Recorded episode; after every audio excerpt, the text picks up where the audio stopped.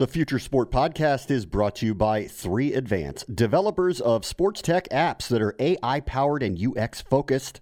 So if you're looking to create some apps for your startup or your sports biz calls for some artificial or business intelligence, you should check out 3 Advance. They're incredible. Go to 3advance.com. That's the number 3advance.com.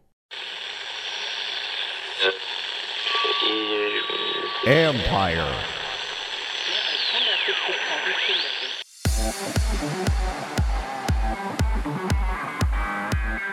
Gaming has become ubiquitous with marketing. The esports space itself is, you know, is, a billion dollar industry, but the gaming space is 152 billion, right? So when you look at the growth and opportunity in esports, I think the, the growth is huge. It's a real small part of, of the space, but we think there's a whole bunch of opportunity to kind of grow and become bigger. That's Chris Erb, the CEO of Tripleclix, where partnerships for brands is opening up a big tent for gamers. This is the Future Sport Podcast. I'm Bram Weinstein.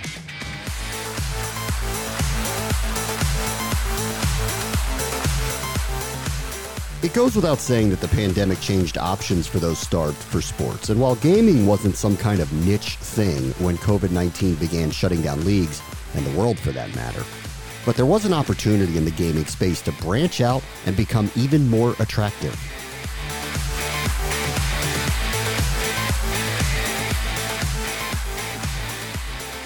Our guest this week is Chris Erb, who's the CEO and the founder of Tripleclix. They specialize in creative gaming strategies for a number of different brands that we'll get into. And man, do you know that something has turned the corner when that aspect or that sector is now aligning itself with the biggest brands in the country and the world.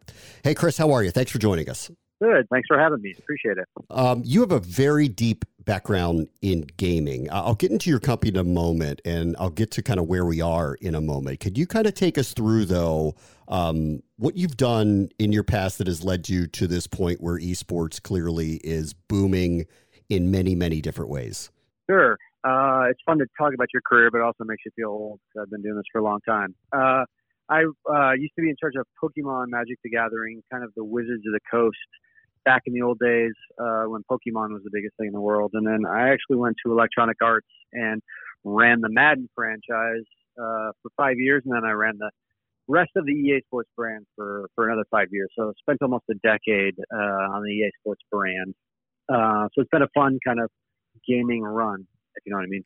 So, when you say you ran the brand, could you kind of describe what you were doing with, say, Madden or something like that?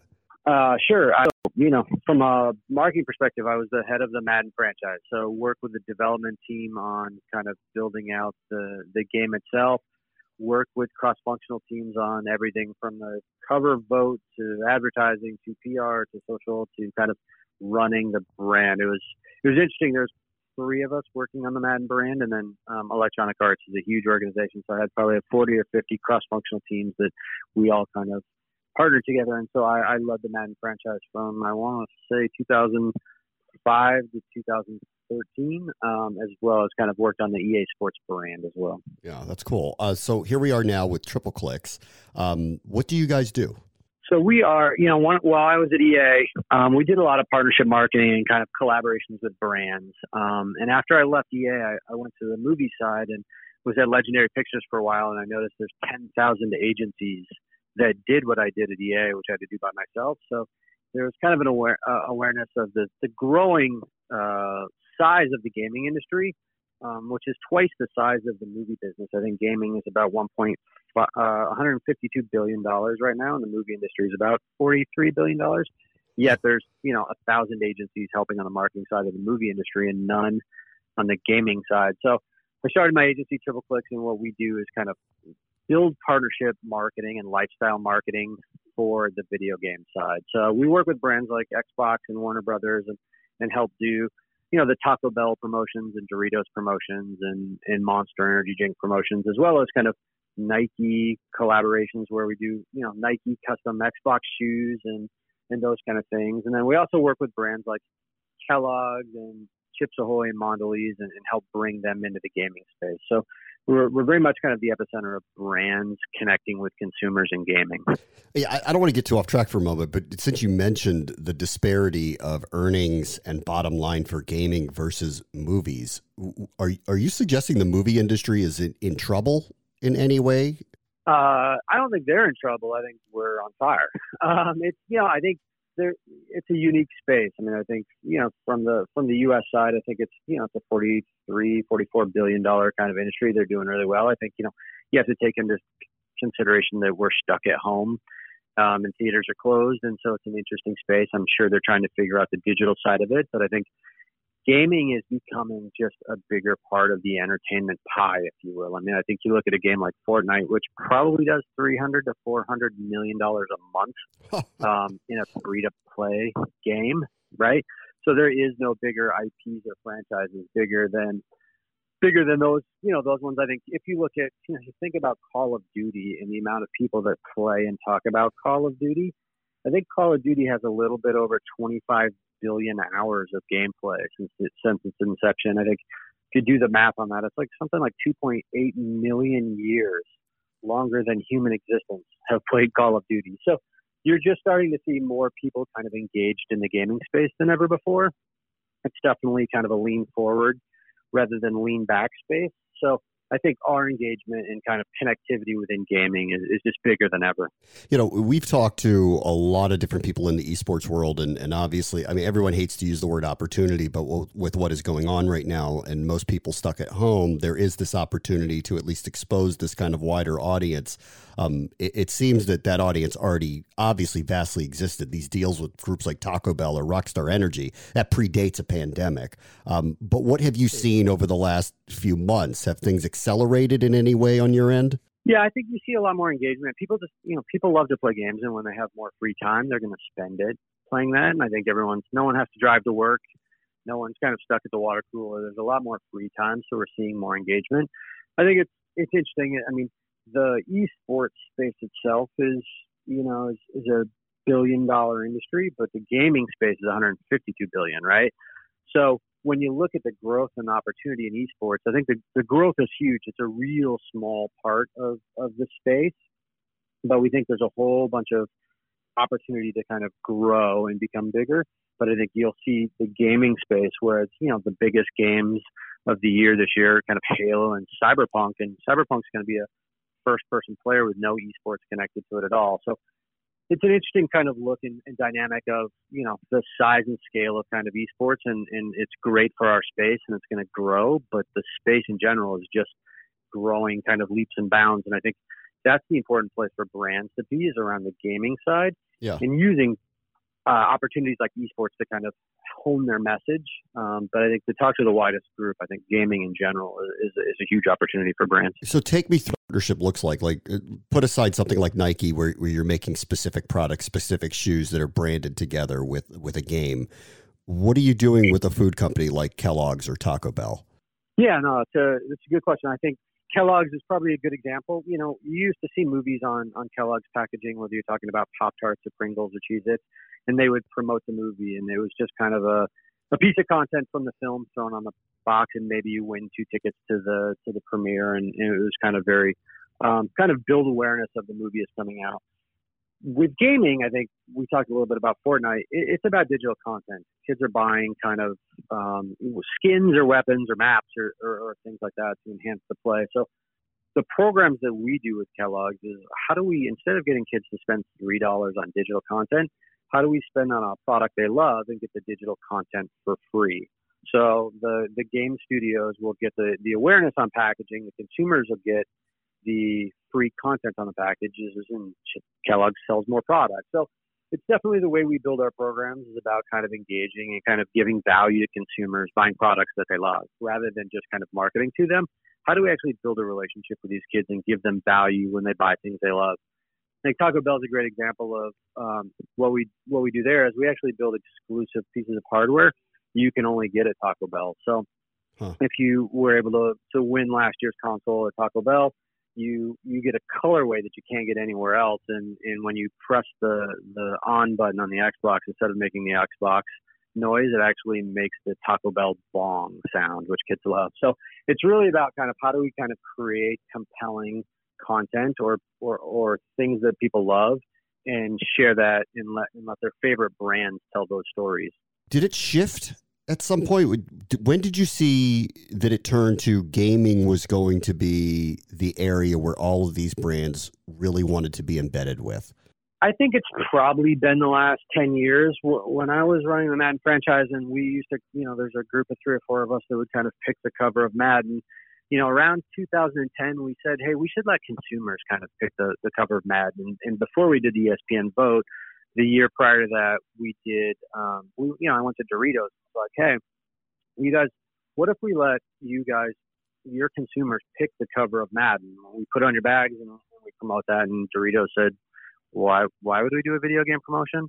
Um, and so I spent two weeks in Dallas, kind of convincing them how big the how big the size of the space is. Um, and ten years later, Dorito does two, two or three programs a year, right? Ten years ago, I had to convince brands that that gaming is is is going to be the path. And now brands are like, hey, I'm supposed to do gaming, I just don't know how to do it. I mean, I think when you start to look at Gen Z, which is, you know, 99% of Gen Z plays video games and they control probably 40% of, of CPG and kind of retail sales, connecting with that audience is kind of a, tougher thing through media now. And I think gaming is, is definitely the connector for that generation. And so how do we kind of do it authentically that adds value to those kids that really kind of drives positive uh, sentiment from that audience?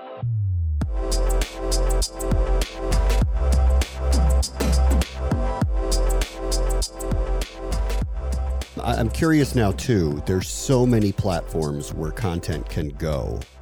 Where is your audience? Where are the gamers? Where do they go? Where do the brands want to be when they're trying to connect to them? Uh, well, they're on their consoles, right? They're on their Xboxes. They're playing on PCs. So they, are living in their. They're, they're tough to get access to, but so they're living in that world. So I think that's that's why I think promotions will be bigger than ever because I think what we're doing is we're taking their favorite IPs and we're putting it on the platforms that they love. So whether it's a, whether it's you know uh, Pepsi or Monster or Pringles or Doritos or you know candy bars, whatever it is, finding ways to put the games that people love on those packages and then add value on top of that, the kids will find you, right? I think you know in this world we're all so connected through social. Um, when when we when you build a program, um, it's less about awareness of the program and more of how do you make a program strong because I think we'll use social to amplify the message. I think esports is a great platform to kind of connect with those users as well. I mean, I think they have, you know, almost 950 uh, million dollars in kind of revenue from that space, about 450 million people watching people play esports. So yeah. you can use different kind of um, metrics, but I think once you do a quality program, like the world will know about it. Um, you have such a, unique background. You clearly understand the traditional sports landscape in the framework, obviously, of of gaming with the Madden franchise. Um, as you kind of look at partnerships, and a lot of these companies you're talking about have major partnerships with traditional sports leagues, teams, et cetera. Do you see a shift in that dynamic where more of the marketing dollars is going towards to attract the young gamers as opposed to the young sports fan? Yeah, no, I think it's a good idea. I mean, good good question. I, I think um, I don't think it'll take from kind of existing sports. I think you know we're seeing the growth in soccer, and obviously the the NFL is, is stronger than ever, and, and you know we know that baseball's strong regionally. I think what's unique about gaming is it just offers a, a younger audience, right? I think if you look at the the median age of kind of an NFL fan or an MLB fan or even a golf fan is, is significantly higher than that of the gaming sphere. Yeah. So I think you'll start to see a lot of growth within within gaming, just to touch a, to a younger demographic. Um, and then I, I guess we'll see over time if if they're still engaging with you know that audience is engaging with sports, and then I think the money stays. And then if it's kind of leans into gaming, I think that that audience gets stronger. I definitely don't think gaming takes away from the space, but I do think it's kind of a unique way to connect with that audience because primetime TV isn't what it used to be, right? Um, my, I have nine year old twin boys, and I have no idea how to turn on the TV, but they can navigate my iPhone and navigate the PC and Xbox faster than anybody, right? Well, so my kids, my kids watch YouTube, like, and you know that's the all they boat. watch. I'm in the same boat. Um, I'm in the exact same boat yeah. as you. I've got an 11 and a seven year old. Um, my seven year old, um, I, am not embarrassing this. He plays Fortnite. He likes it. You know, he's into it. Judge me if you want because of the violence attached to it. But like he's he loves it. He plays Minecraft. My daughter plays Minecraft. They're all in sorts all sorts of different gaming stuff. All they really watch is YouTube. Like it is literally a different childhood than than I grew up with, and I'm accepting of it. But it is very different than what I was accustomed to. Yeah, no, I agree. And my so I've got so my my boys are nine and they're really good at Fortnite. So we'll get the kids together and we could we could do some co-op and kind of do some squad stuff to uh to, to get them together. I'm not it like I'm good with that stuff. It's like you know you get on YouTube and it's like what are you doing? You're like well I'm either watching people tell stories about the game or giving me hints and chicks or what's the preview for next season. So everything that they're doing seems to be kind of this this meta world around the things they love, which is gaming like my kids aren't watching kind of Yankee highlights or Seahawks highlights, yeah. right? It's they're they're caring, you know, they're watching the st- more stuff about the things that they love, and so how do how do parents like us kind of translate our passion for sports to them? Um, and does does it kind of does it break through, or is it the esports athletes that are kind of really going to be the heroes for them, which will be interesting to watch over the next five to ten years. Um, my kids are definitely Seahawks fans, but I, if I'd say, would you rather play Fortnite, they'd be like, yeah, totally. so no doubt about it. You know, I, yeah, no doubt about it. I mean, you're lucky. We, I, I'm in Washington D.C., so and the Redskins haven't been very good. So getting my kids to sit there watch a team that hasn't been winning has been particularly hard. you know, make them sit there and try to, you know, join dad in his passion team. You know, and it, it's been hard to do actually. Yeah, and my kids love it, and they but they they'll say it's like the Super Bowl this week. I'm like, no, that's at the end. Like, so they're they're engaged, but they're engaged to keep me happy because they're they're not as kind of dialed in as I used to be. So, um, but I, I guarantee you that you, you know their kids can tell you when the new season of Fortnite is going to be and when they're going to release this and what's the new skin for next week, and like they're just kind of dialed into that audience. So I think for for brands to be able to to connect with that audience, it's it's really about you know talking about the things that they love. Like we work with a, a brand named Hollister, which is an awesome clothing company in the malls that Gen Z loves. Yeah, yeah. Um, we actually launched a game there last year um, called Crash Bandicoot. I mean, shockingly, when you go in the Hollister store, all the clothes say Hollister, but we were able to break through and build a Hollister um, shirt with Crash Bandicoot, and it's one of the fastest selling shirts they've ever had. Like, how do we kind of take gaming and apply it to brands to help them kind of connect with their audiences in unique ways? And I think that's really important for the things that we're talking about our kids. Yeah. Um, it, this is a very vague question. I'll leave it with this though. But like uh, five to ten years, can can you kind of just envision what marketing looks like to the young generation? Yeah. I mean, I I think it's tough. It's it's you know kids care about what's going on. So it'll you know it's about transparency. It's about authenticity. Um, I think those are going to be the things that are the most important. How you know, all promotions now should have value attached to them. It's less about throwing a movie poster on a box of cereal and hope for the film because the film's going to be in theaters for two or three weeks. Now you put a you you put a game on a package and it's going to have a shelf life of six to nine months. Like we did a program last year um, with Kellogg's that a game launched two years earlier, and it's still super compelling, right? So so the legs on gaming is much further than than movies, but I also think there needs to be value there. You can't just throw a video game on a package and be like, "Hey, play this game." You've got to have some kind of um, sentiment or some kind of offer that gets people compelled to kind of make that purchase because they're looking for value. And so I think the future is gonna is gonna be about transparency and value. Um, that'll be really important to that audience. It's all really interesting. Chris Erb is the CEO and the founder of Tripleclix. Thank you so much for joining us, Chris. Thanks for taking the time. Appreciate it. On the next Future Sport podcast, the return to live sporting events. It has its complications. After COVID, we're seeing much more aggressive stances taken about making venues purely cashless, removing cash entirely from the equation, um, and in some cases, even removing physical credit and debit cards from the equation that's Carrie Zaremba, founder and COO of Venuetize, who is working on helping venues become smarter to serve fans upon their return. That will do it for this show. As always, the future is now. This is the Future Sport Podcast. I'm Bram Weinstein. The Future Sport Podcast is brought to you by 3 Advance, developers of sports tech apps that are AI powered and UX focused So if you're looking to create some apps for your startup or your sports biz calls for some artificial or business intelligence, you should check out 3 Advance. They're incredible. Go to 3advance.com. That's the number 3advance.com.